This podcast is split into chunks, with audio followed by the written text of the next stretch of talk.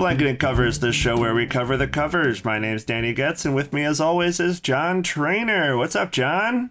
Hey, Dan. How's it going?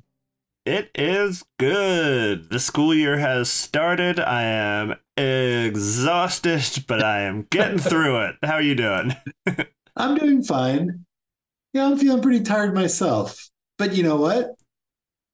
I also don't like U2. So this is uh I'm prepared to have my mind changed and having my mind changed always, I don't know. It always brings me up a little bit. So I think I need this today. How familiar are you with the original like I should say we're doing I still haven't found what I'm looking for, the the hit song off of Joshua Tree. How familiar are you with that song? Um like as familiar as I am with any other light adult FM song. Uh, boo. I like. I think last time, you know, last episode, I said, you know, my my actual favorite U2 song is uh, "Sweetest Thing."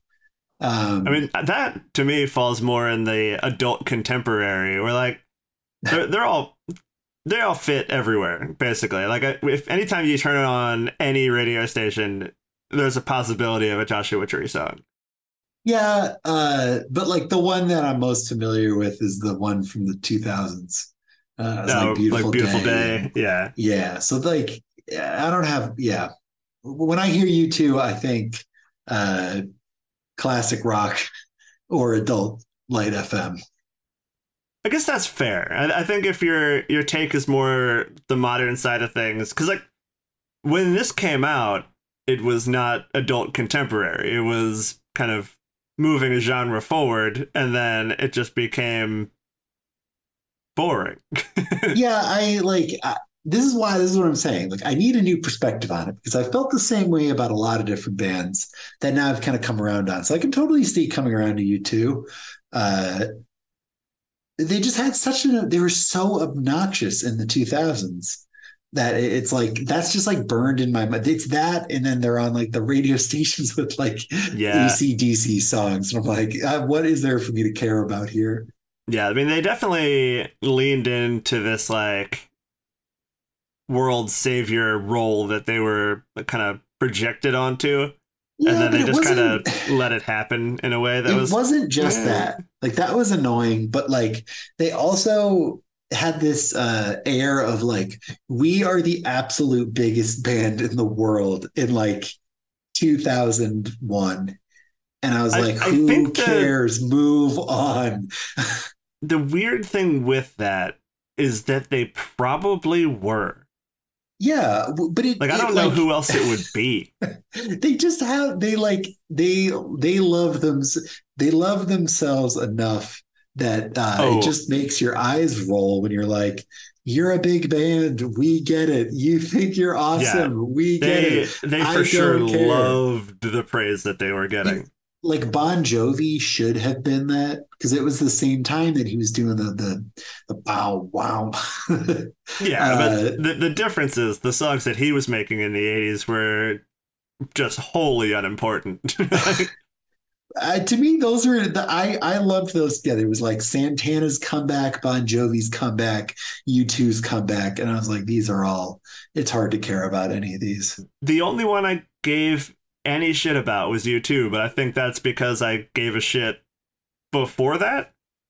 But I I, like, I, I totally understand. But what I want to do with this episode, I want to start it off just a little a little different than we normally do because normally we exclude the ones where they're participating in their own cover. Now,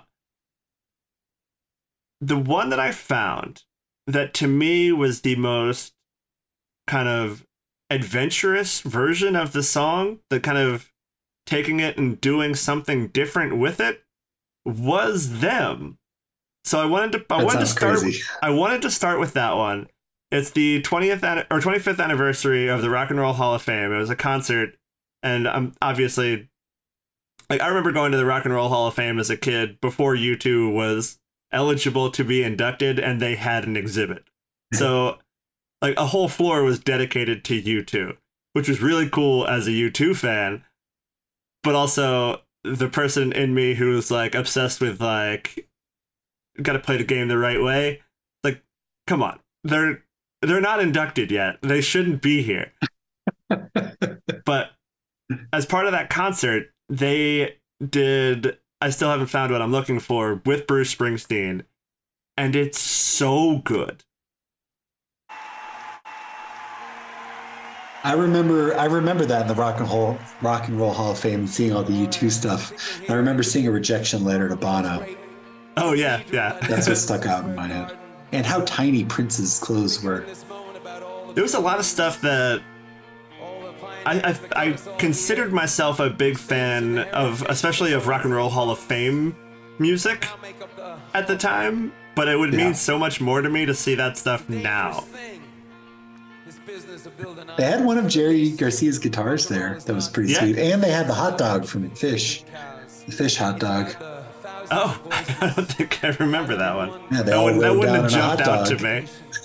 It was huge. It was Also- like hanging from the ceiling. As as preachy as Bono can be, I actually kind of like his uh, intro speech here, where it's basically just saying like the the reason that all of this is able to happen is that rock and roll is not about like politics or religion or anything like that. It's just about some form of rebellion, whatever it means to you. Usually, the core is rebellion. Yeah, nothing says rebellion like the 25th anniversary of the Rock and Roll Hall of Fame. Yeah. but like, this is not what this song sounds like. Like the guitar is there, but the vocals are an entirely different thing that have a little more urgency than most of the covers we're gonna hear. A lot of that comes from Springsteen adding his little elements to it, but Is this Springsteen right now? no, this is Bono. This is Bono. I wonder if Bono's trying to do a Bruce Springsteen thing here. It, Or if he can't hear himself. But listen to that though. Springsteen Springsteen's the hell out of this. yeah. But this is what I mean. It's not the song's fault. It's Bono's fault. It's like I That's like when Bruce Springsteen sings it, you're like, yeah, relatable. And when Bono sings it, you're like, oh my god, get get off the rooftops. Like, yeah, I, I am fully banking on this song setting you on a, a, a good path for this episode. all right, all right. But like they're playing it faster. They're they're not really getting into that kind of kind of big feel that the song has when they do it by themselves. So I don't know if that's the Springsteen influence or on a concert like this you are limited in time, so you you crunch it all in there. Could be. Or production, like- even, maybe. Like the urgency of it just comes through so much more in this version than even the original to me. When was this 2010? The whole thing was recorded in 2010? I Or were these all like when they were inducted? I this is from the concert, which I I, I guess it says Oh, it's like 2010. one big concert. yeah, they did a few with Springsteen. I know they did a "Because the Night" with Springsteen. That's also really good. I forget what else they did.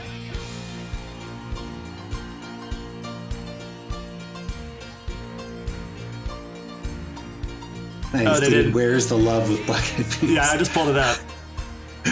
They did Mag- "Magnificent" with Bruce Springsteen. They did "Where Is the Love" and "One" as a, I guess, a cover swap. I really like this part of this.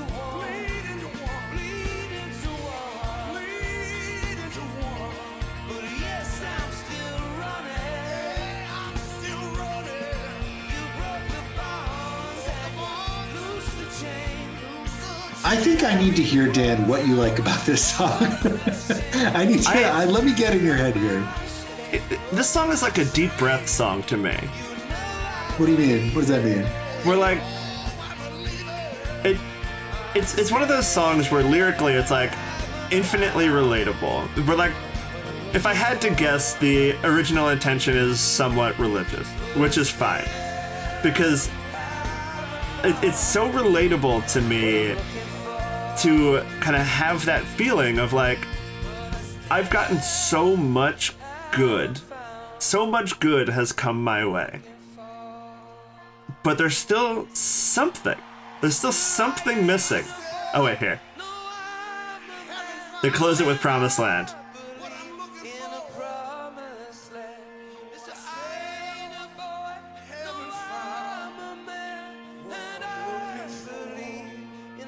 I am a sucker for. Uh, I am a sucker for that kind of thing. I I I love that part of that song. It, almost makes the whole thing worth listening to if you didn't like the rest of it. Hearing them overlap those two parts. I, I I don't know. Promised Land is another one of those songs too, where it's just like, I it it's just a perfect song. Like I, I don't even think I would rank it in my top fifty, but it's a perfect song. I don't know if I actually know Promised Land. Promised Land is also a U2 song. No, Promised Land is a Springsteen song. Okay, okay.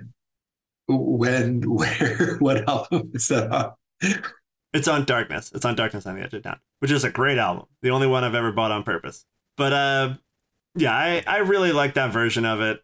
It it just does something just so cool to like I don't know I don't know what it is about it, but like they they just do such a good job of kind of melding both of their styles and making something better. And when you're talking about bands as big as U2 and Bruce Springsteen, to like, like there has to be a fair amount of like shedding ego to make that work. That's true. Like, I, I would expect it to be Springsteen shedding ego because he seems capable, but like they're both kind of meeting in the middle in a really like fun way on this cover. That is true. But yeah, the to answer your question, what I what I like about this song, it's like I I know the feeling, and he, like I think there's something about like the way the Edge plays guitar too, where like you just kind of like you just sink into it, like it just kind of absorbs the space around you, and like it's weird because like I don't think I could tell you what the Edge's style is, but when I hear a U2 song, that almost stands out more to me than Bono's voice, and that's not the case for most bands. Like for, Yeah, for me, vocals are like style front and center, but like with the with Right. with the edge, it's like, oh, that's that's the edge. I, like one hundred percent, I can tell the edge. Hmm. But we have another. Uh, All right, I'll keep that in mind. yeah th- th- think about it as the deep breath song I, I like that i'm gonna i'm gonna make sense of that as we go hopefully Okay. But uh I, I think this next one actually does a really good job of encapsulating that.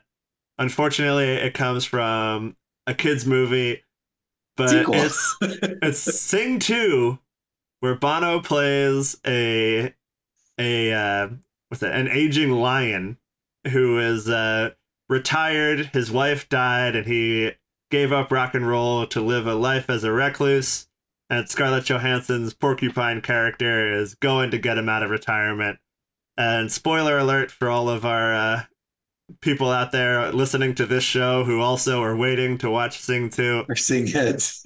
yeah, she uh she pulls it off and uh he surprises her on stage in the middle of this song with a duet and it's really cool. you also have this one on, on highest vinyl. It's also just like Oh, a yeah. really it's a really nice version. The the Scarlett Johansson version is a really nice version. It's soft and it's gentle. And in the movie it actually kind of has a little bit of a weight to it, which is not something I thought Sing would have. I mean, Sing 1 had none of it. Sing 2 It cute. Sing had this cute. song. Like, I mean, yeah, it's fine. It's, it just, like, here we are, and they they were they were Is this the audience singing because Yeah. the, the they power's were out? promised the greatest rock star of all time, and he doesn't show up, and she goes out and performs it anyway, and the audience is like, whatever, we got you. It's it's pretty cool. But then he shows up. And then he just sings it as he's always sung it for his entire life. It's not as cool as the Springsteen cover version, but it's a cool moment in a cool movie, and Bono actually plays it really well. How many stars does Sing 2 get on on Letterboxd for you, Dan? Um, you know what? I have uh, If you had reviewed it it. today. I had I had to review it at one point. Let me see what I gave it. it is really hard to think of that movie as more than a collection of uh, YouTube videos that I have to watch at work all the time, Oh, really? but as a collection of music videos, it's very good. As a movie, it's probably like two and a half. like there's there's a really good Halsey performance in there. okay. uh, oh, what's his name? The guy who played Elton John, Taron Egerton. He he plays the one big gorilla guy. He has a really cool performance in there. Yeah, we whatever we get it. It. It's barely even a duet at this point. It's just a really cool moment. Scarlett Um, Johansson singing along to the original. Yeah, she's she's very talented, but also eh, she's barely on there. Now, this next one, you were like, really when when you saw it on the list, and No, I was actually really excited. they they get a lot of credit in the world of covers because of their Sound of Silence cover, and this is more in that direction, but it's still very much a Disturbed song. It's Disturbed. okay, I'm getting disturbed. I'm feeling disturbed. Oh, I I can I can still hear like the the ooh ah ahs about to come in. I did not know Disturbed was a Chicago band. Are they really? That's what it says. Interesting.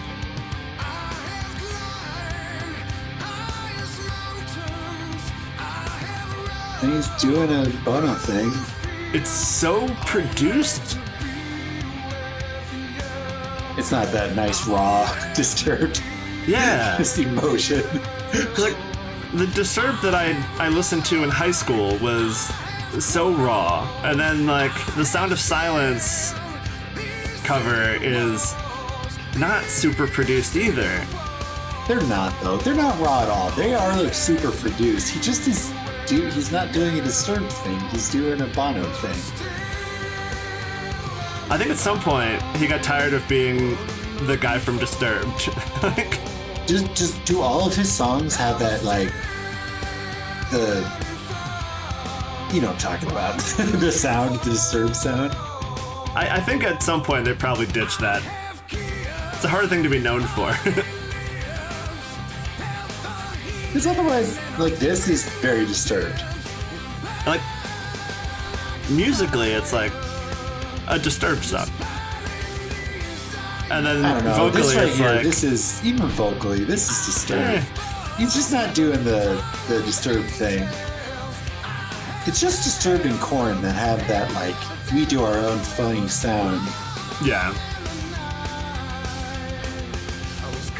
It shouldn't be just them though. Every band needs like a funny sound.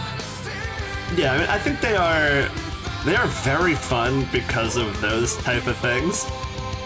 I, I think the stuff that makes them unique makes them kind of listenable to me, and not like gimmicky listenable. Like I can I can get through it. I gotta be honest, I've never listened to another Disturbed song. It's the only one I've ever heard. Uh, my brother would play them in high school, but you got a little disturbed uh, wah there. That A little. that was a- it was in there. Yeah, this But- is this is fine.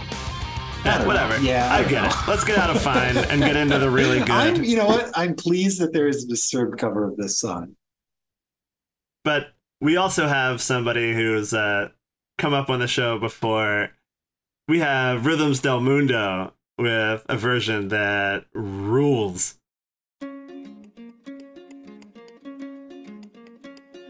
Now we're trying to remember what the band, what did we, what, what other cover did we do that we talked about this band? I know we did. They do a lot of covers.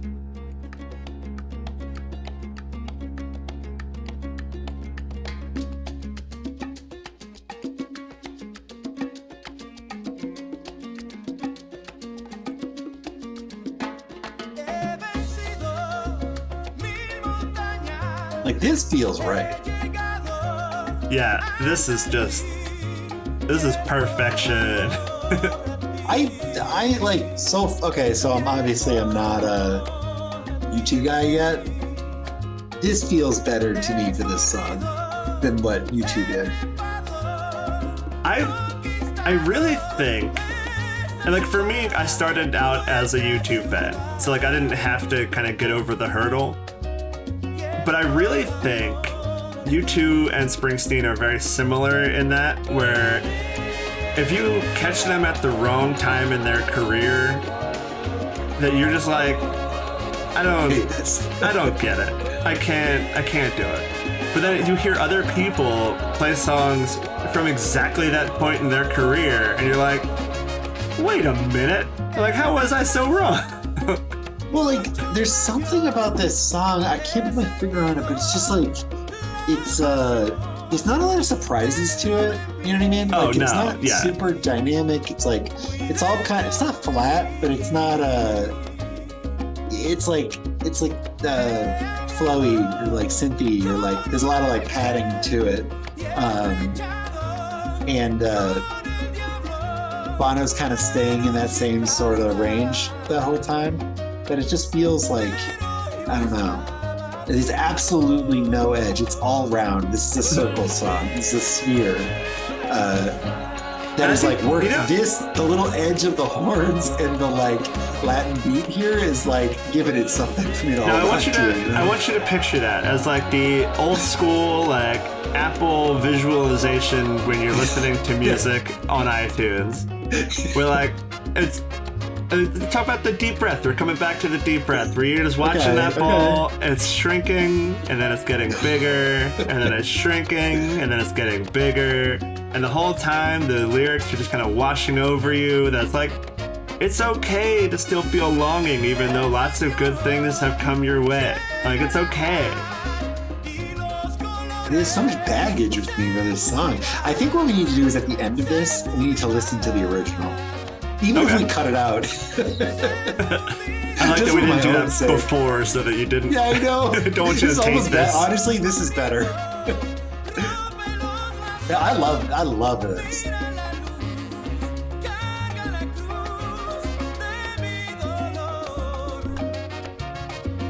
So do you think the song did you find the song kind of cathartic?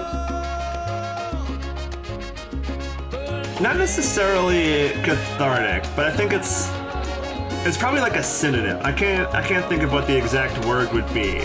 Where like, cause, 'cause, like in my mind, it's not necessarily like comforting a negative emotion the way I think of cathartic. It's just kind of like It's like a warm hug. yeah, it's just like everything's good, but sometimes you still need to be told that it's. Okay. Trying to hear it. Well, maybe you'll hear it on the next one. Because this next one is maybe I I, I kind of want to to sidetrack and listen to a couple others from from this this group that we're about to play. But it is just one of the most kind of earnest and endearing versions that we've heard of maybe any of the covers that we've done to this point. It is the Austin Ukulele Society. One, two. I think I see why you wanted to play this now.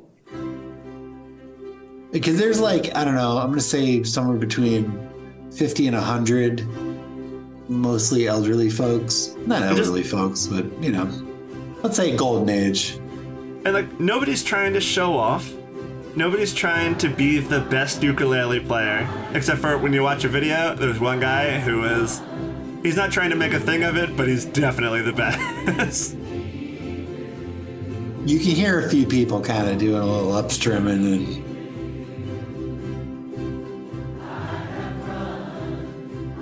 like it's this all-inclusive group that I imagine is just like a hey, we're all gonna come together and we're gonna learn how to play ukulele. And you know, as we're learning, we're gonna play a couple songs together. And in a group this size, you can miss a note or two. You can strum the wrong way. You can, and it's all gonna be fine. It's like that kind of just very welcoming thing. Everyone Yeah, seems to be seems having a good Austin. time. Everything I know about Austin screams Austin Ukulele Society.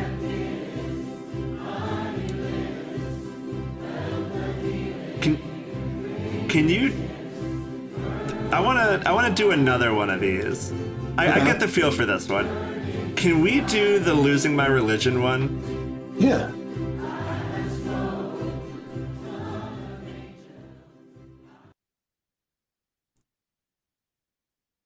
Because this one kind of goes against everything I've been saying in my mind, but I still feel like it's gonna do it.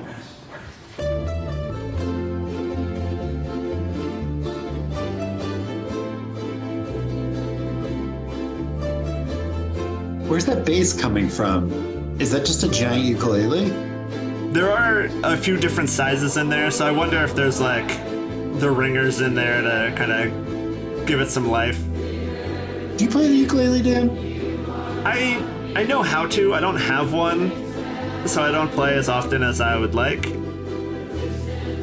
We have like a little pink one I got for hand for. No, you cut that out. yeah, a little pink one we got for uh, for my kid, and uh, I try to, but I can never figure it out. Like I can, I can never remember the chords. That's the thing. Once once you get a couple chords down, and you kind of just kind of get the feel for it, because it's definitely smaller than I want it to be, which is like a weird thing to say about a ukulele. But like having like learned how to play chords on a guitar, trying to play on a ukulele is like just a little bit more stretching and like stretching in than I like. But like once you kind of get the feel for that, it comes pretty quick for me at least. There's a uh, accordion in here. uh, this is interesting. This is haunting.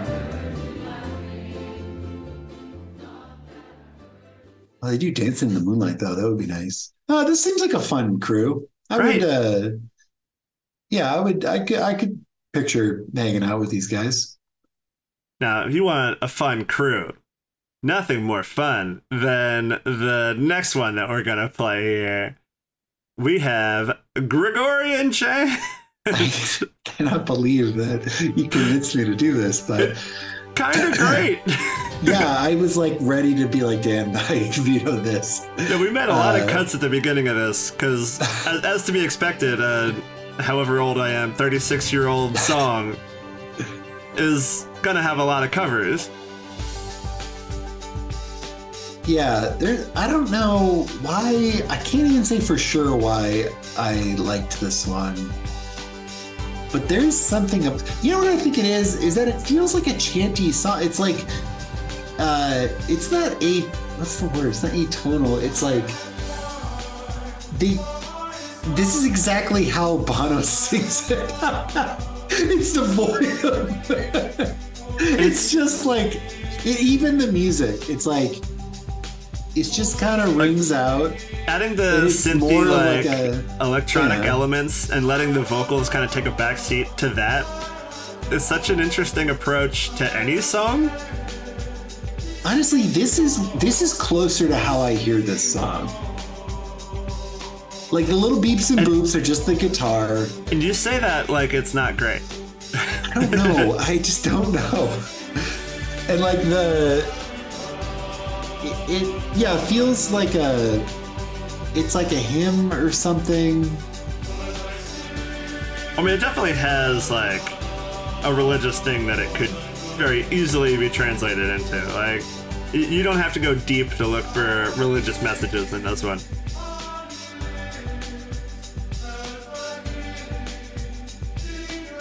Like, it's, it's basically saying that I've gotten all that like can be offered to mortal man, and I still haven't found Jesus. Like, it's it's pretty Yeah. easy to put that in there, but like you can equate that to like literally any experience.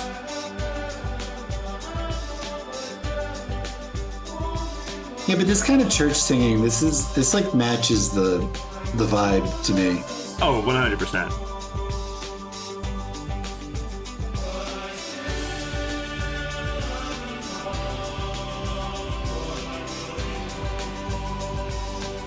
Although you can also see this in like a mega church, Oh, like just yeah. not not doing what they wanted to do.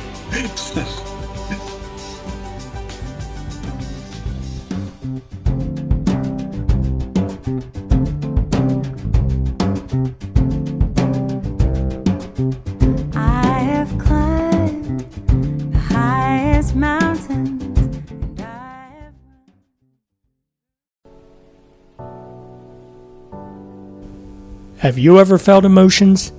Then do we have the podcast for you. Feel Feelings is a weekly podcast where comedians Danny Getz and George Bruderman sit down with some of the funniest, emotionally distraught people, i.e., comedians, they know, and talk feelings. Every Friday, hear very funny people reminisce on Ren and Stimpy, worry about the Wizard of Oz, and emote over their emo phase.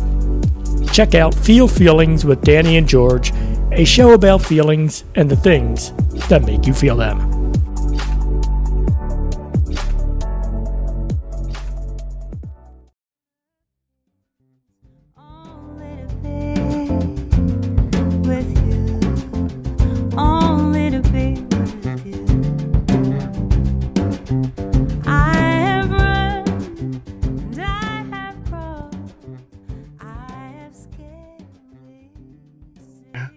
Go from there to the Queen and King. I have climbed the highest mountains. There were a lot of covers that vocally were here, but musically is what set this one apart for me.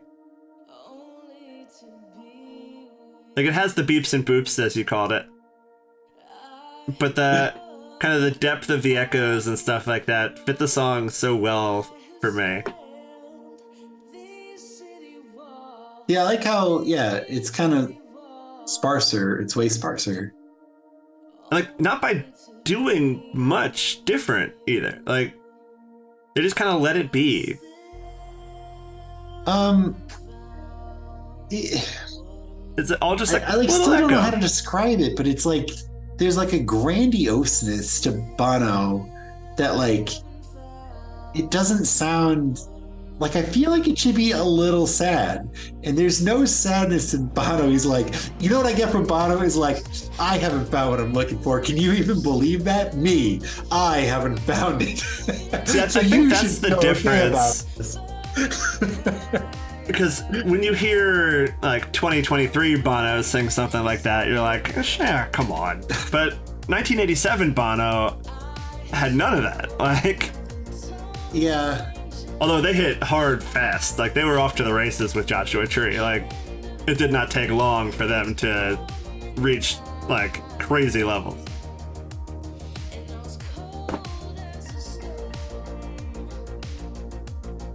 Yeah, see, like what I like about this is that it's it's not like it's not all hit. It's not hidden.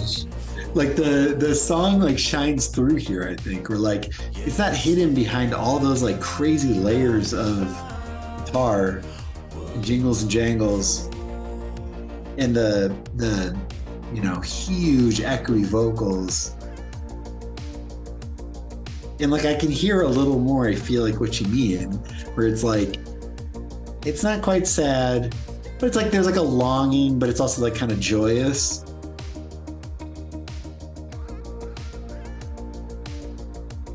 Yeah, I like this one a lot. And that like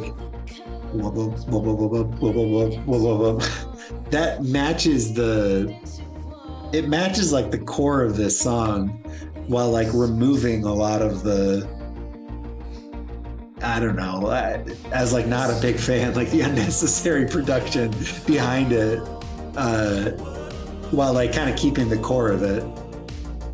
I guess it does kind of it it shrinks the spectacle away. Yeah. Yes, that's exactly it. I love that. I like that a lot. So going from there, we're we're getting a little jazzy. We're we're getting a little uh French, I believe. It's We are getting French. M Catimini. But I still haven't found what I'm looking for. This is kind of a last minute find for us. I, I I thought it was really, it's really fun though. Yeah, I didn't have a chance to do a lot of research on on this one, but uh I, I definitely made a note to uh, explore them further because they, they literally were right before we started recording. We were like, oh, Yeah. this is pretty great. It's cool. I wasn't so sure when it first started out. I mean, it's like off of their demo on Bandcamp, I 2017, and nothing's been posted since. Yeah, like that's their only thing on there too. Like, Yeah, it's just this one song. Said it was It's fun though, right? I I really like. but I still haven't found what I'm looking for. Yeah, I don't know if it keeps any of the the vibe of the original, but haven't found There's a lot that comes through just in kind of the vocal cadence of it all. yeah, And like maybe that's just because for me the vocals are the part that stand out all the Yeah. time. Like like melody melody over everything. And, and she's getting that. She's nailing the melody. But also Yeah. I love everything else that's happening. this burning desire I have spoken with. It's just a trio. Like yeah. I have a hand out of the velvet. It was warm in the night. He, uh, But I still he's doing like the jazz. found The, like I don't know if it's actually just that kind of traditional blues progression, you know? I don't know enough about found what I'm looking like that kind of stuff, like theory and all that. To know. it like Like you could you could play two two examples side by side and I would have no idea. You'd be like, this is one and this is the other. And I'd be like, okay. Yeah, well, like he's kind of doing a. Um, uh, here, I'll. I think that's probably good. yeah, that's Uh. Let me find like, like you ever hear like a twelve bar blues? Um, It feels like the type of thing that I should just say yes to and be like, uh huh, uh huh, totally, yep, uh huh. you will like this, where it's like, uh, that the Bo Diddley.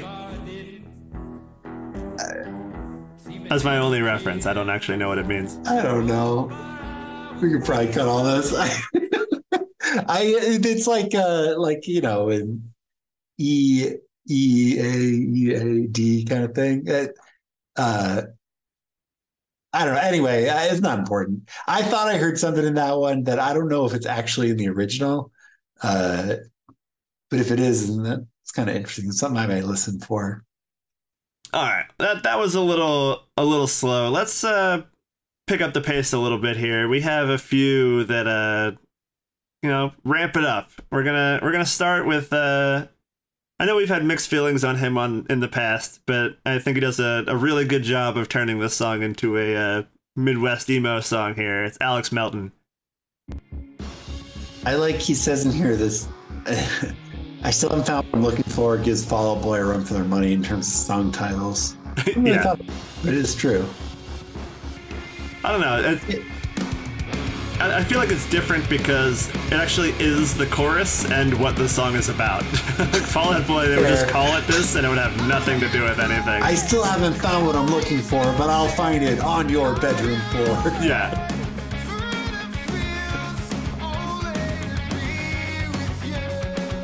he, he just does it perfectly every time. He just like maps everything to the to these styles.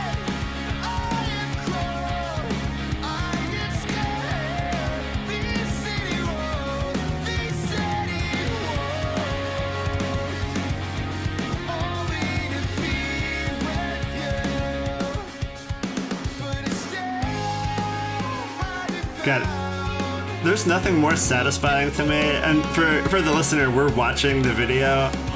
Watching somebody, like watching along as somebody's hitting a drum fill, is so satisfying.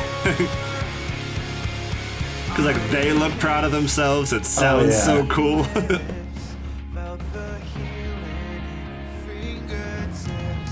I'm trying to learn how to play the drums, and it's so hard. Oh, I I- just, I'm so proud when I can do like uh, anything between the kick drum and uh, like coordinated between the kick drums and, my, and the sticks. I just, I, my wife always makes fun of me that whenever she comes down and I'm playing the drums, I look like I'm smiling like an idiot at her every time. And I'm like, eyebrows up, huge smile, trying to do something. That's not happiness. That's the struggle. oh, yeah, I am. I'm just like, it's, I'm so happy.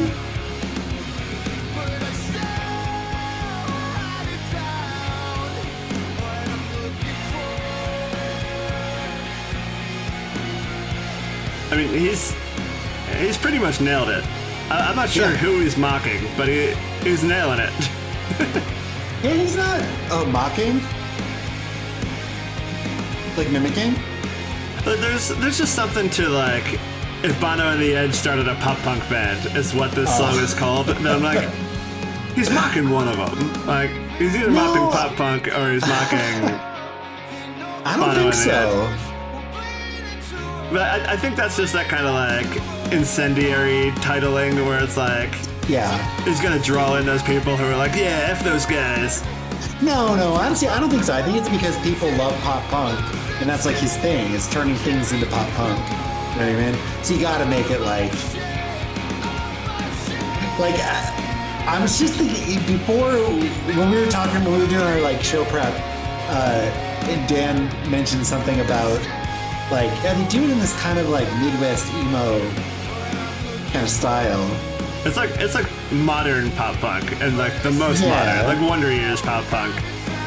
Yeah, but it, it kind of made me think like I didn't realize it said Bono and the Edge started a pop punk band. I wonder if uh, if that's the Edge. That's like the you know his like jingle jangly kind of big sound. He's doing all that like all that kind of midwesterny you know uh, noodling.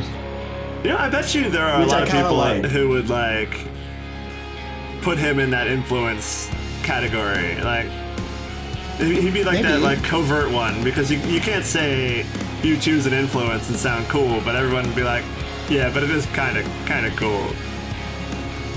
I do kind of wish he wasn't called the Edge. That also makes it hard to like U2. Yeah, I mean Bono and the Edge. You have two people in the band with stage names. Like that's that's pretty that's pretty rough. That's hard to get over. it really is. There's so many barriers to this band, dude. like I mean, his name's not Bono in any sense, and his name's not the Edge for sure. Yeah. just Just, he shows up at shows and they're like, The Edge, I have your room here. just It's lean on uh. Larry Mullen Jr. You don't get more of a normal name than that. So Is that his name? that's the other guy, or one of the other guys. All right, so from there we're gonna we're gonna stay here, keep it a little rough, maybe, maybe the roughest we have on this one in a way that I just find so spectacular. It is Yeah. Bradford Barker. Yeah. Uh, we're calling this lo fi noise, maybe? Uh, Massachusetts with an album called, no, not an album, a record label called Denizen Records. Okay, There's something to it.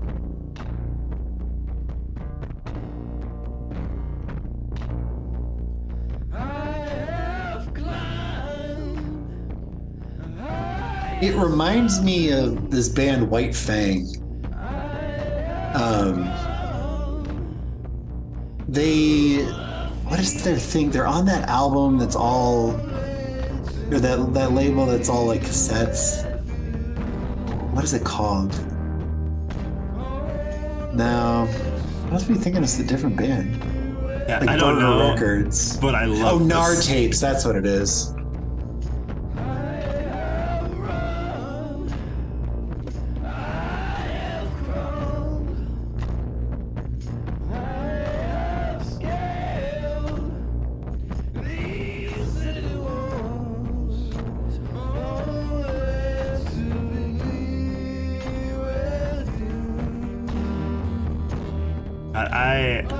Love this so Right? much. It's so good. And it's the type of thing where like I there's people in my life who I would specifically not play it for because I just I just don't care to explain why I love it. like Oh, it's impossible. No. it's oh god, I just love this so much.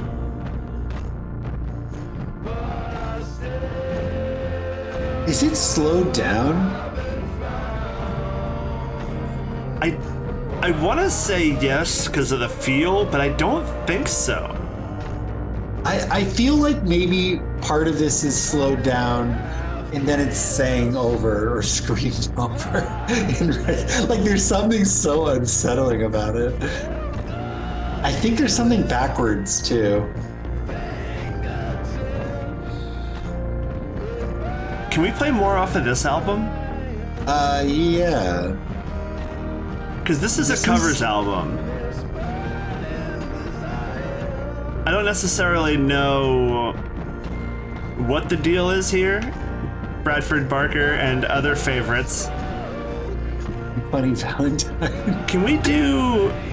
Let's do two of us. Let's let's see what he does with a Beatles song. okay. Uh, let's see.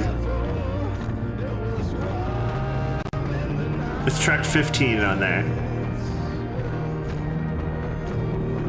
Um, yeah. Okay, let's do it.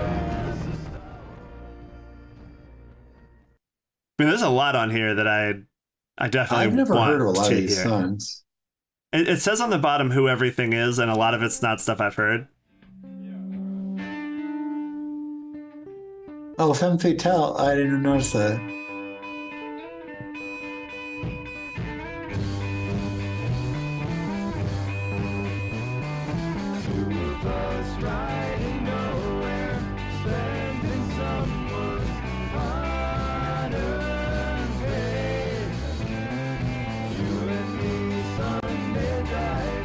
I love this.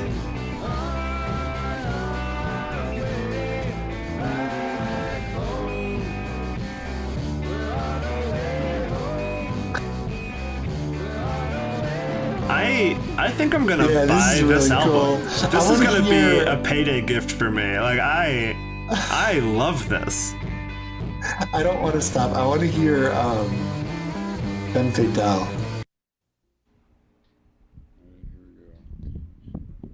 Oh, wait, is Femme Fatale the really weird one? No, no, Femme Fatale is one that was covered a ton. Okay. Femme Fatale Oh, yeah, was yeah, the okay. uh, the Nico song. Right, right, right. Although I guess to say really it's not a weird one is uh not giving No, I'm thinking of the one that's like credit, but tough, like like almost not a song.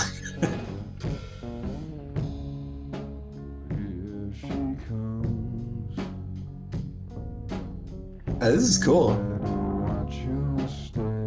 Let's see. This album came out this year. It came out last month. no kidding. Yeah.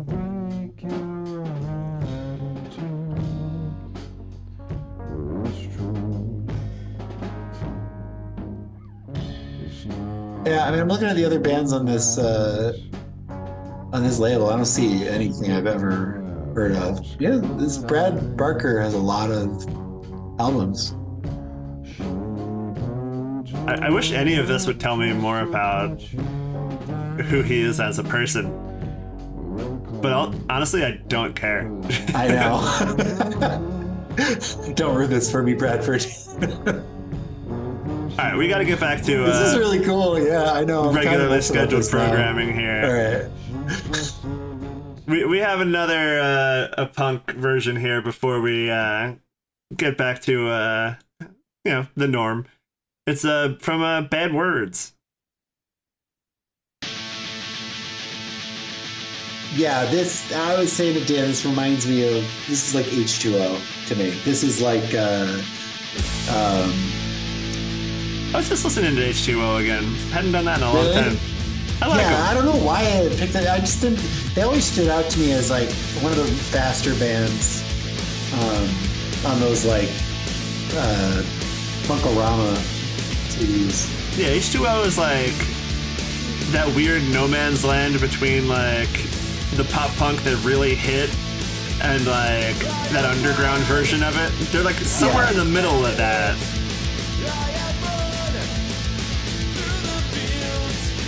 But anyway, this is bad words. It's fun, right? I like this version a lot.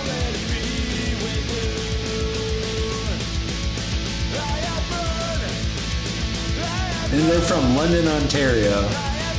Ah, Canada.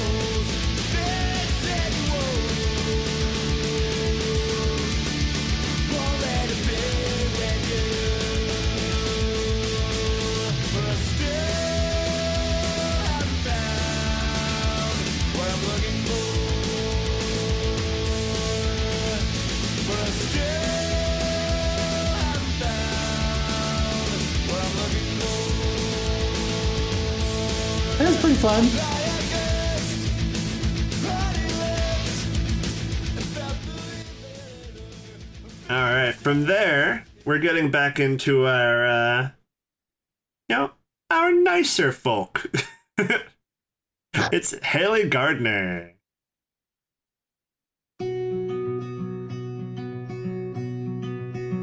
Weirdly, a nice transition. Yeah. I have run through the fields only to be with you. Yeah, you really hear the the hymn, the you know church song in this one. Yeah. That's pretty. I have run, Yeah.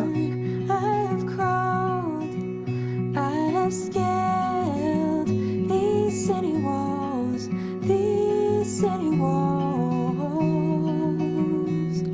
Makes me wish I could hear this song for the first time. you know, I I wonder what is like. 'Cause, like we, we've had that a few times. I, I want to go through and find the one that like is like the quintessential example. Like I feel like that's what we could really sell our show on. Is like, sure, you know that song, and you probably don't like it because you've heard it way too much. But like, hear this. that's what, that's how I get into stuff, man. That's why I love this show. I mean, it's definitely like softened my opinion on like overplayed stuff. Where I'm like, Yeah, but there's got to be something out there now. yeah, there always is. I have spoke with the tongue of angels. I This is a very pretty voice. Very. I also think let's let's roll right into the next one because I also think the next person has a a pretty voice. Also, it's just like soft. I, I like the finger picking too, because again, it like it, it. I think it does something with uh with the original. Like, there's something that the I hate even saying it, that the Edge is doing. uh That Yeah, that that- finger picking like distills down nicely. Yeah, the Edge lets his style kind of win out, whereas this one kind of gives it some urgency. Yeah. But we're going now from Haley Gardner into Kirby Brown. The highest mountain I have run through the fields only to be with you. Only to be. I know I say this every episode now, but I I feel like this might be better as a country song also. I mean, we're about to hit some solid country territory with the next few. It, it, it kind of starts here. These city walls. We're not we're not quite country here, but his voice is. be with you. It's got a little banjo in the background, you know. But I still haven't found what I'm looking for. Like I think this is more effective. It like treats the song But I nicer. I mean, it's weird to think of the original as not a ballad. Cause like in my mind, I think it just is. Like in my in my memory, that's where it where it lives. It is But a ballad. But then you hear it as like a legit. I mean, ballad. I guess in the the literal sense of what a ballad is, and not like the uh, kind of interpretation of it musically. But, like, what do you like- think of as a ballad? Like just like the slower it down a the slower story. Like I, I know I know a ballad is basically like to any story. But Oh, okay. but I was thinking uh, about it as like a yeah, it's it's like taking taking it down a notch. It's taking the edge off. It's you know, yeah, I think it does. it does take the edge off, and I mean, like there's no edges. That's what I mean. it's so literally it's taking the edge off.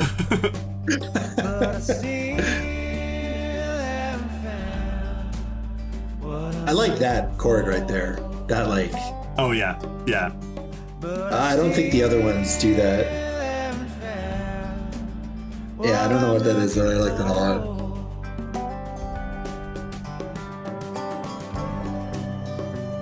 Yeah, after we get get through the little uh, country country twang here, let's let's roll into the next one because the uh, the edge comes like completely off on this next one.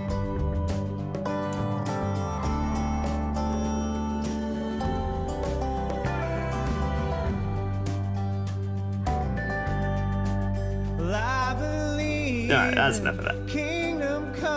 I need one second. I don't think I have this one. Yes, the Raven is next. Yes, I'm. Uh, wait, do it? Oh, yeah, I do. Okay. So this one is just a guy and a guitar. And not that the not that we haven't encountered that in the past, but it feels even more sparse than the description implies. It's yes the Raven. Is this the band? Is the band Yes the Raven? I don't actually know. I ended up it's on a YouTube tribute album. I ended up looking more into that than I did actually yes the Raven. It's this person's tribute album. It seems like.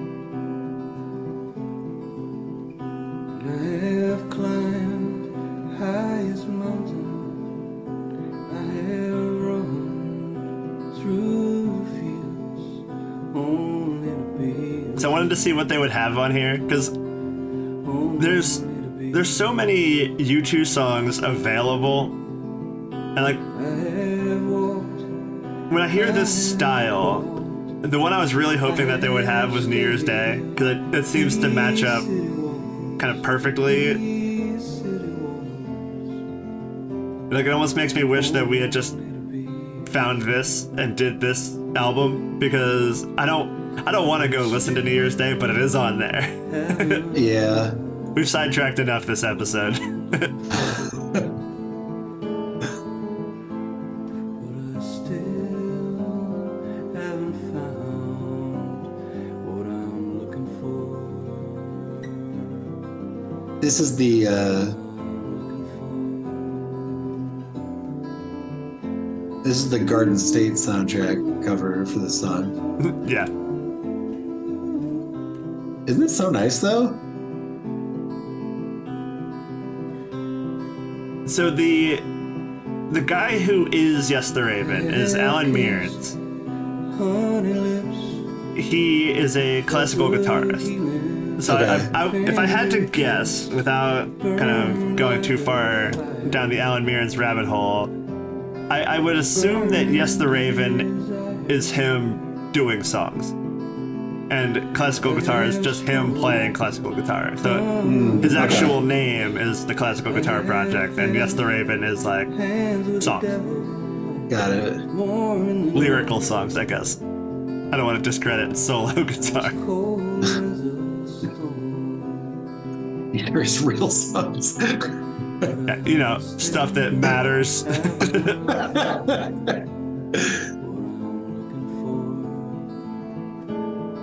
You notice there's no beautiful day on this. Haven't found what I'm looking for. That's beautiful, right? I love it.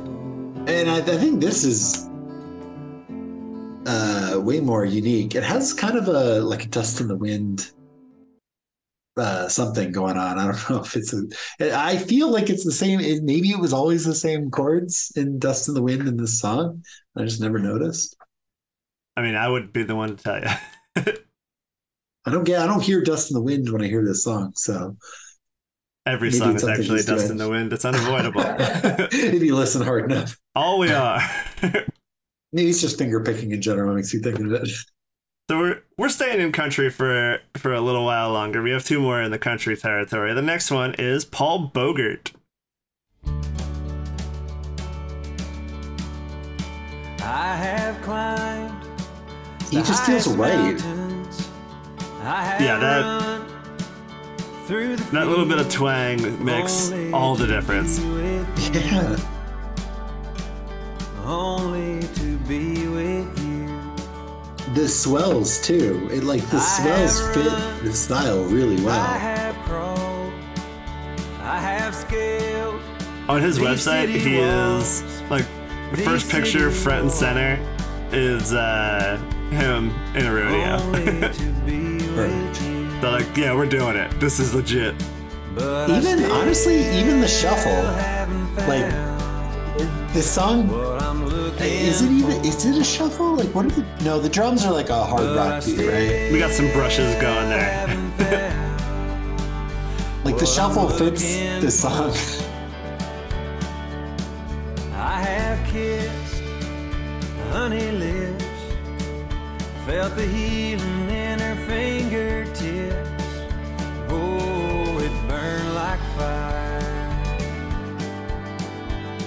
This burning desire. I don't think I ever heard the religious stuff in this song. What if you're listening to this and I, you know, never heard the song before, I came on the radio on a road trip, hand of a devil. passing through a state I've never been in, and I'd be like, oh shoot, it's a oh, it's a country, it's a Christian station, got me again. Always fooling me. But I still On this same album, he does a uh, a cover of Ain't No Sunshine, which spoiler alert will come up on this show. Oh, someday, yeah, definitely. Yeah, I I'll have to this. make a note of this guy so we can uh, drop him back in on that episode. No, I guarantee you we'll forget and we'll be like, Paul Bogart, doesn't that sound Yeah, familiar? why does that sound familiar? We'll be like, I know we've had a lot of country guys. Maybe he's one of them. we'll rediscover him, I'm sure. over and over and over. All right, so one more country one before we uh, get out of here with some just wonderful insanity. We're, we got we got Joey McGee. Well, I have climbed the highest mountain. I have run through the field. I don't want to hear this guy sing another song. It's perfect, right? It's just so good. Only to be with you. this is that like Johnny Depp in Once Upon a Time in Mexico where he's like, "This meal was so good that I'm gonna go go shoot the chef." I'm like, that's what this is. You did such a good job. It's over. He has quite a few albums. That being said, I'm definitely gonna listen to more of this guy. Still haven't found what I'm looking for. He seems to have quite a few covers in his albums too, which is cool. Still haven't found what I'm looking for.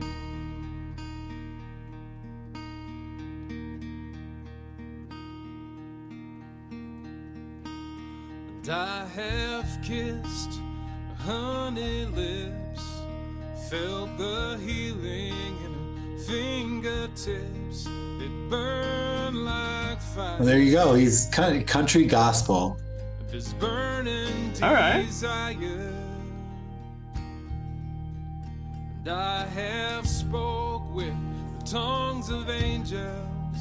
And I have held the hand of the devil. It was warm in the night. I was cold as a stone. He's not even like he's not doing anything wild here. He's just like nailing it. I, I think I can't uh, even put my finger on why. I'm like, it just sounds kinda what you were saying before, where this song doesn't do a lot. Yeah, So like, you don't have to do a lot. yeah. Bono just chooses, and the Edge just can't help but do a lot. Yeah.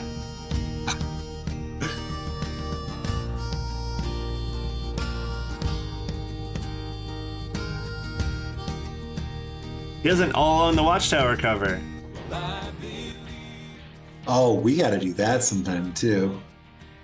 He also has a cover of I Want You, which is a great song, the Dylan song. that? I don't know if I know that one. And we'll we'll do it later. he sings several bars of it? uh no, I w- I wouldn't even do. Dylan justice. I'll, I'll try my Dylan voice one day. okay. But in the meantime, while I'm practicing that, let's listen to uh you know new favorite on this show. It's uh Braaten, B R A A T E N, Braaten. Waiting all day. Yeah, I am. uh I am into this Yeah, tropical me, house, right? it just feels so crazy that like I found one. Like I found one in the genre. I got one. If I remember right, this is how we got to this song. no, I I had this one ready to go. oh, really? It was it was on my list, and then it was like, oh, Braaten did it. Yeah. There's at least one that we'll love. I don't remember if this is the same guy who sang "Dancing on My Own." I believe he was. I think that is where he came from for us at Okay. least.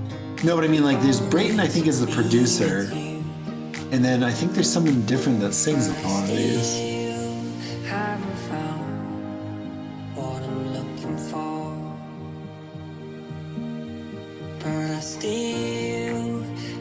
There is no one else listed on Dancing on My Own on this one version of it at least. Okay, okay.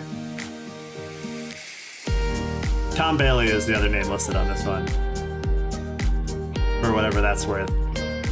It's funny because sometimes you you know I'm looking at this and like he has a whole playlist for himself called lo-fi chill beats to oh wait it's not him. It's like okay never mind. I guess he just put together a playlist of chill beats to relax study, and chill to. Nice. I was gonna say because this doesn't sound lo-fi to me. I don't think I would call it that. But I don't think it is. Yeah, I mean, I think that's the, a genre that you, uh, you know, define as the listener.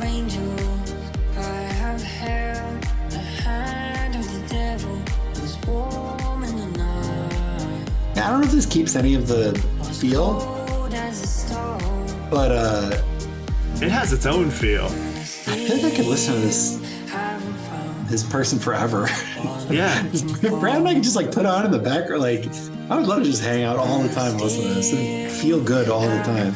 It is dangerously close to not being background music, which is a huge compliment from me towards this genre. Right? Especially the little like, it's not a like it's it's a it's a driving beat, but it's done in like a relaxing way. yeah, it still kind of Right? calms you out despite it moving you forward constantly. I okay, I'm gonna play. So this is awesome. I want to play uh another one. Uh, Okay. They do just like a couple seconds of it. They do bulletproof. That's like the La Roux song, right? I would imagine, yeah. Unless, I mean, I'm sure there's other songs called that, but yeah. You don't have to worry Oh, I don't think it is. about a thing. No. Right? I don't know that song from the lyrics. Yeah. Okay. Never mind. That, that I wonder if there's a lot of covers of that La Roux song. That's an awesome song. I, yeah, I love that song. But I whatever. gotta listen to some more Brad. I'm gonna have to cut that part out anyway. So from uh from a new favorite to a, a, a legend in her own right, coming to us live from the Do You Believe tour in 2000, I want to say, is Cher. in Vegas.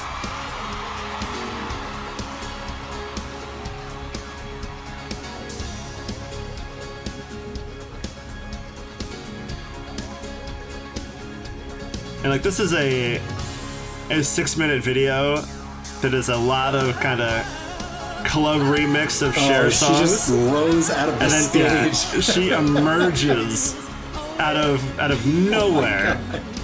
with like scarves tied around her head, the biggest hair you've ever seen.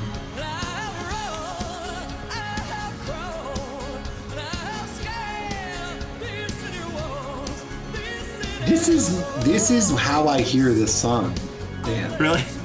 Yeah, this is I'm like I can't even tell the difference. You think it's this good all the time? Like the way she sings, it, it's like how Bono.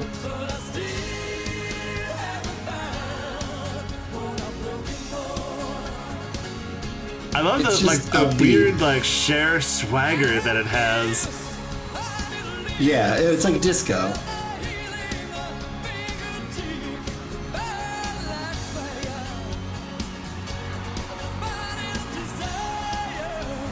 I want to find this whole concert.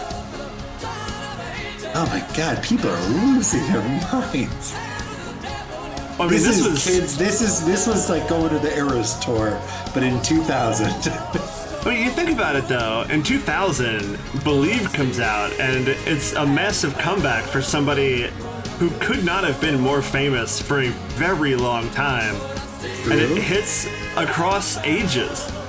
Everybody who loved her loves that she's back, and everybody who is just a child is like, I love this Believe song. Who is that lady? I th- maybe I was just in a bad mood when I was 15, but uh, this Cher, Cher, U2, Santana, they're, Madonna, they're all having these comebacks that I just found like insufferable. I was like, I could not stand that Believe song. Oh my goodness. I loved the auto tune. I thought it sounded so cool. But it's fun though. Like every time you like run through the list of people, I'm like, that Santana album sucks. Madonna sucked. Like I, I love 80s Madonna. I love a lot of Yeah. a lot of 90s Madonna. We get into Ray of Light or after Ray of Light, I'm like, no thanks. That's what I'm thinking though is of Ray of Light. Ray of Light, I mean the song, not the album. The album sucks. Okay, okay. Actually, I kind of liked the Santana album when it came out. I Uh, I've been out since the beginning, and it just keeps coming back. really? No, really? I mean, every like five years or so, there's a whole new like ironic push towards smooth again. Really? It's it just keeps coming. Gotta do good. Uh, make the uh, the Dave Matthews one come back, or the there's so many there's so many duets on there. What's the other one? The the um, oh shoot, what what is it? I'm Uh, not doing this with you. No, no, no, no, no. no. Uh, I have no interest in, in the the, Santana. Supernatural. Supernatural, yeah, yeah, yeah. The, the Rob Thomas Michelle one. Branch has one. The Everlast. The Everlast song. Is that the one I'm thinking of? I I don't think it is. think I know that. What? Yes, This- you do. I did Uh, not listen to things that were not on the radio of this. This was on the radio. Well, then it didn't make it to me. You don't remember the song? nope. This was it not on the radio? Was it just on my own playlist all the time? Maybe. You don't never heard the song before? Not ringing any bells. Oh, you got an Everlast. The guy from? House of Pain? Of course, the guy. Do you remember? you don't remember Everlast? Uh, the what it's like? No, I know Everlast. Yeah. Okay, okay. Black Jesus. Everlast had some good. I, it's been a long time since I listened to Everlast. The Ballad of Whitey Ford. I remember it. This may be. uh Yeah, this may be how we get back into what Everlast. You didn't see this coming, did you, Dan? no. I hope it doesn't make its way to us. oh my god! I wonder what kind of covers there are what it's like. oh, there's got to be. No, I don't. I don't. I don't want to know. Actually, good. honestly, I don't want to know. I don't. I don't want to know. Yeah, you'll find out. Let's keep going. Let's get out of here before we're stuck. Okay. the the next one we have is uh another one in that kind of 90s R&B ish territory. It's The Chimes.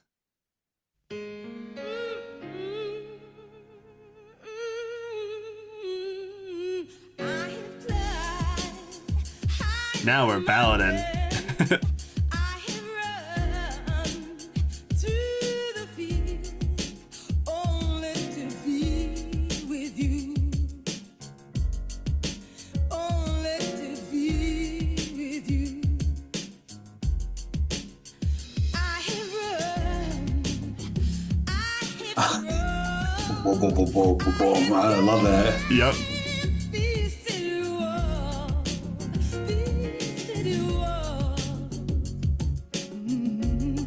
This is another one of those where like it just kind of works. I don't, I don't know what sets it apart. Like I just I just really dig it.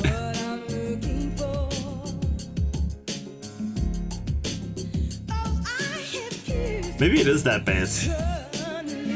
The what? That bass.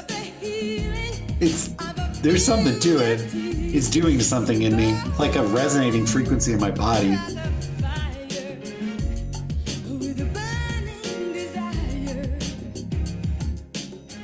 Is this 90s? This feels 90s. I don't actually know when this one came out.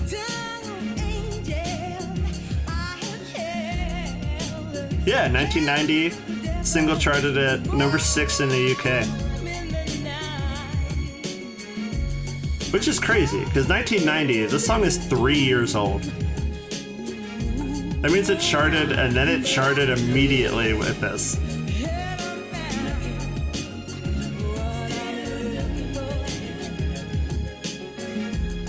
Alright, I've heard enough of it. Yeah. It's interesting. I'm glad it exists. Alright, let's let's skip the next one and just get into ELEW and get out of here. Okay. So this this next one is the the last one, and uh, it's a- just another one where you know it's it's not the genre I expected to be the standout, but there's just something about it. It's E ELEW. Yeah. It is fully instrumental. Not just fully instrumental, it is a single piano. And this person does these rock jazz albums, claims to have invented this genre of rock jazz, and we know for a fact that that's not true. Um, but they have several volumes of it, and like it is undeniably, there's something really interesting about it. I don't know It's, if like, I would be like all in, but I'm in on this one. Like, I don't know if I could listen to volumes of it. No, but anytime somebody puts out a lot, like a you know several volumes of covers, I don't think they're meant to be like you know back to back, cover to cover. Yeah, probably true. Uh, listens, like I think it's like putting out things that you know people may find interesting. But like, there's no swing to it. It's like done in sort of like classical way.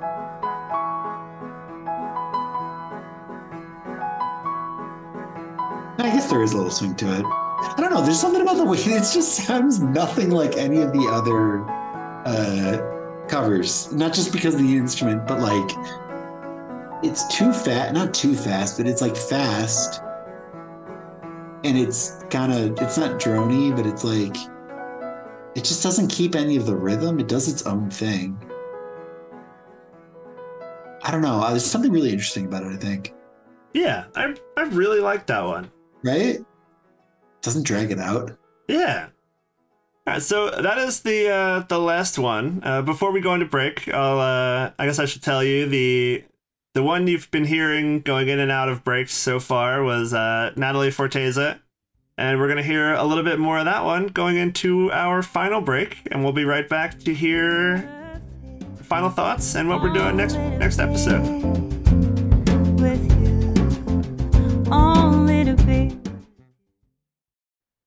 All right, we will be back to the show in a minute. We just wanted to take a, a step away here and give you the full rundown of our newly launched Patreon.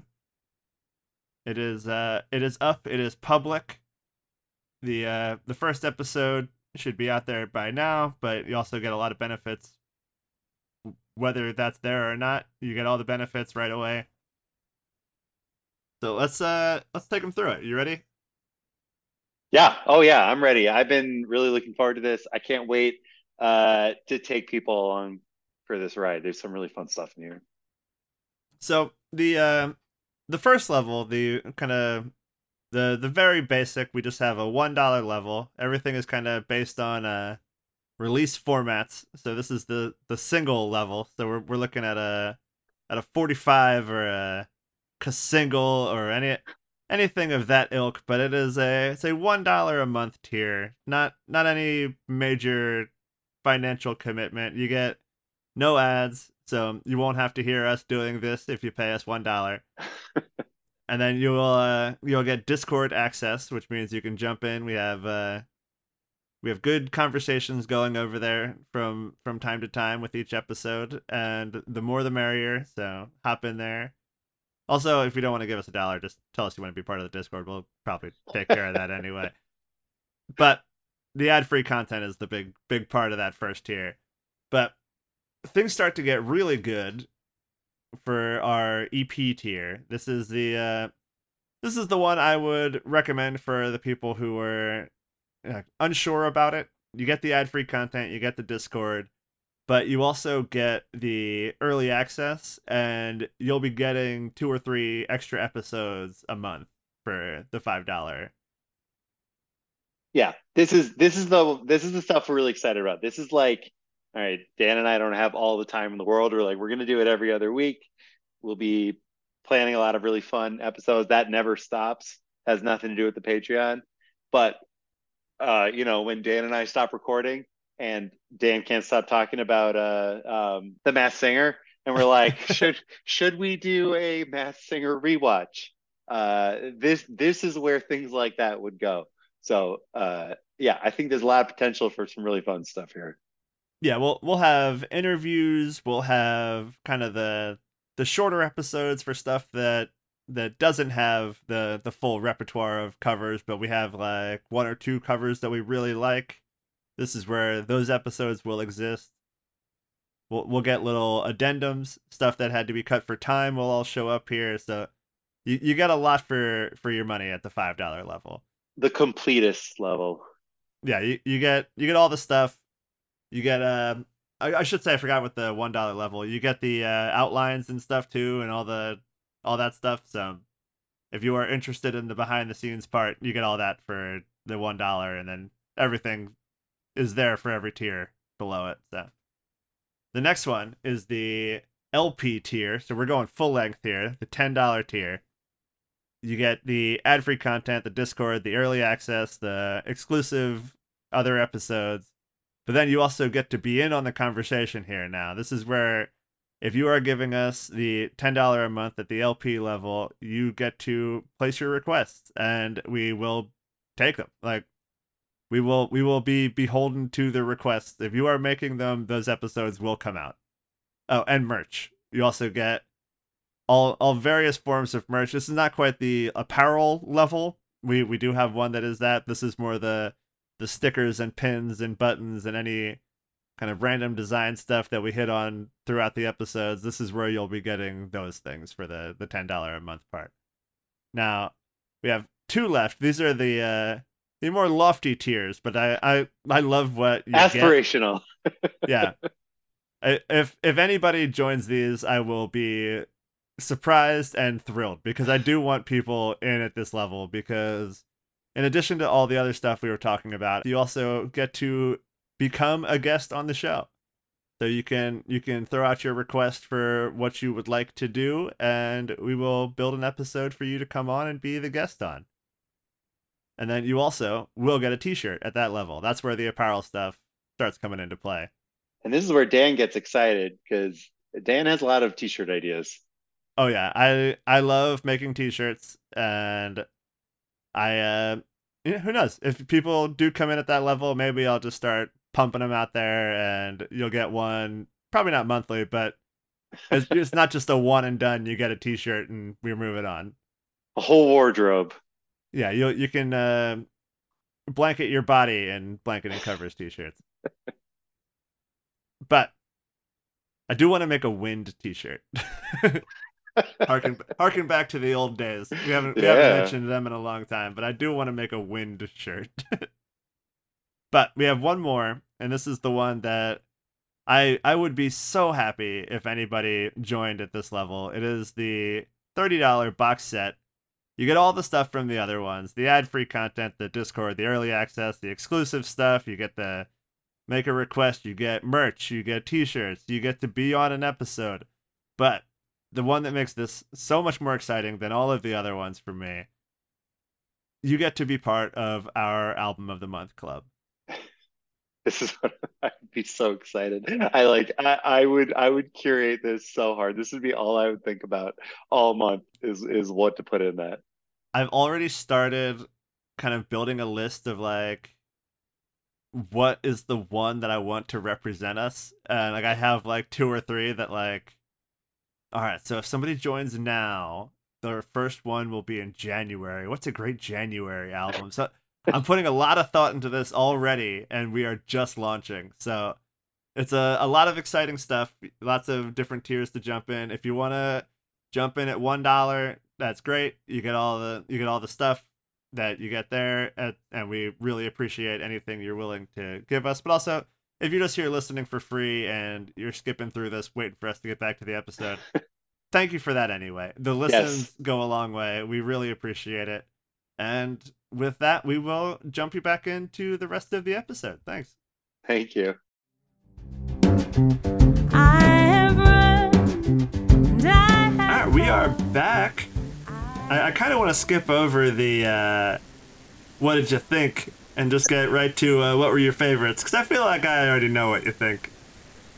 Yeah, I uh you know, in, in the break just now I started listening to to the original again, trying to like get myself back in and like honestly it's less uh it's less obnoxious than I remember it being like it's it's less there's less going on. Like I remember it being a lot bigger sounding. So it's like it's brought it back to earth, I think, a little bit for me. Um I gotta like let it sit for a few days. I'll like I'll get back to you on this one.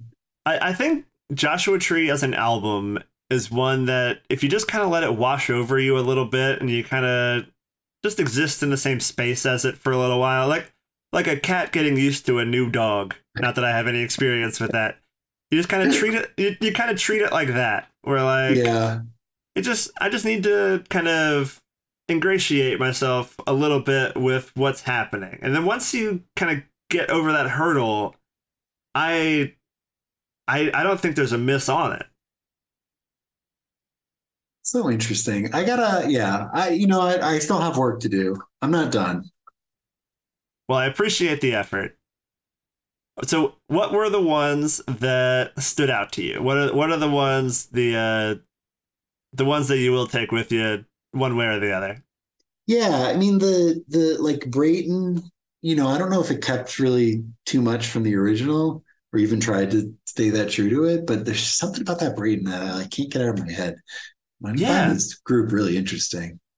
Um, Like it's I not really even like like that. unique from itself either. Like I know. I, I don't- can't- I don't know what it is. on Why I like it so much.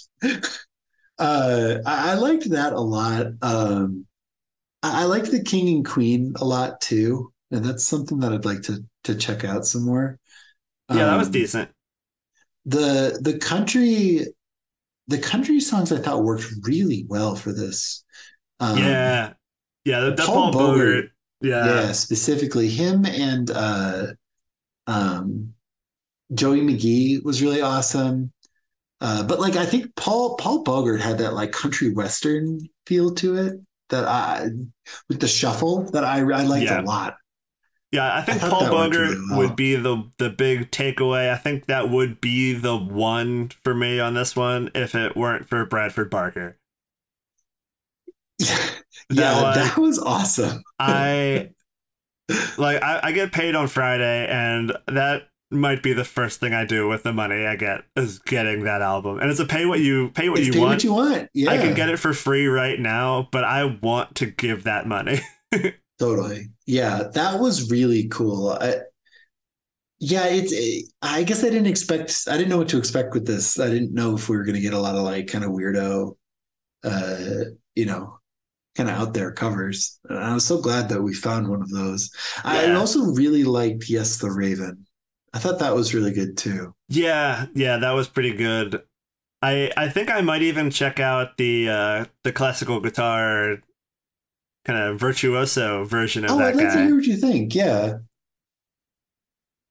But uh yeah, I mean I think that's that pretty much sums it all up here. The the the first one we played there, that Springsteen and U2 one, kind of made me wish that they would just like put out an album of covers of each other and just, you know, see what came of it. Why not? Like Yeah. they, have made enough money. Do something cool just for me. Like Yeah, if I, I like listening to to Springsteen sing it, I feel like I would like it better as like a Bruce Springsteen song.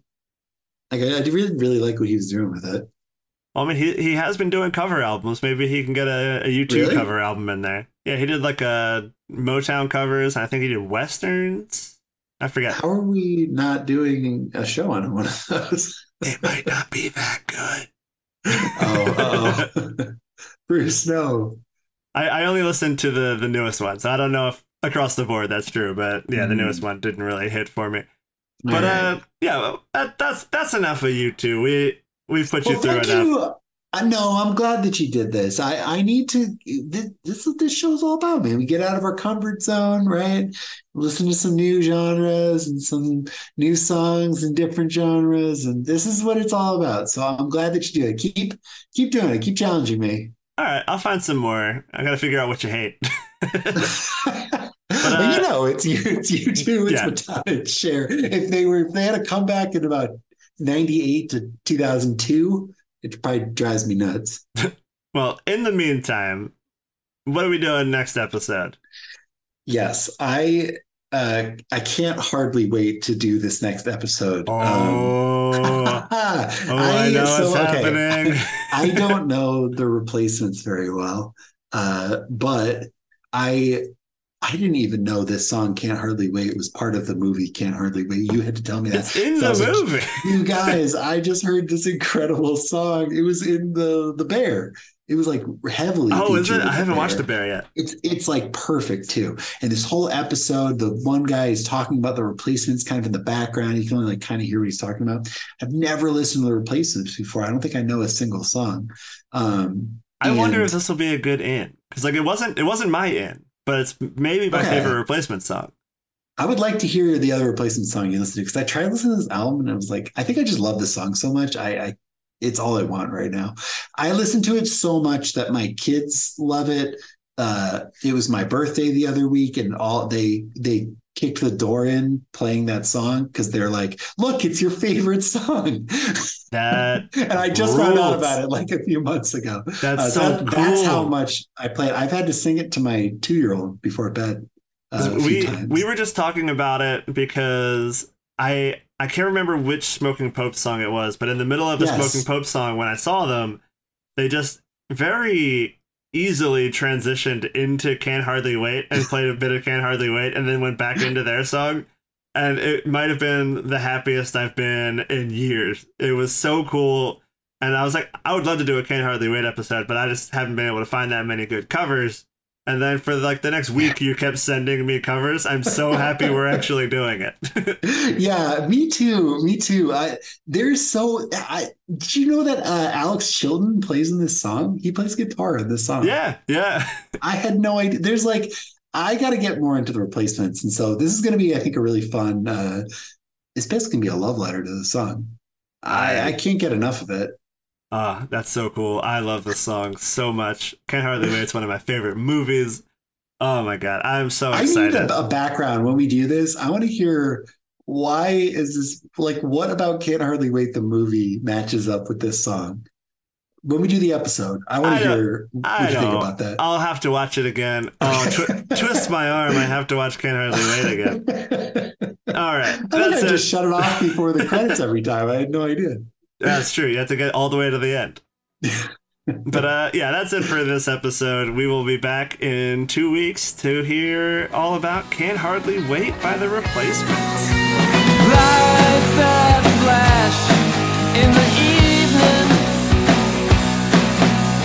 through a crack in the drapes. This has been a presentation from the Wasted Robot Network. For more information and links to other shows please visit www.wastedrobotrecords.com slash podcasts. I can't wait. Hardly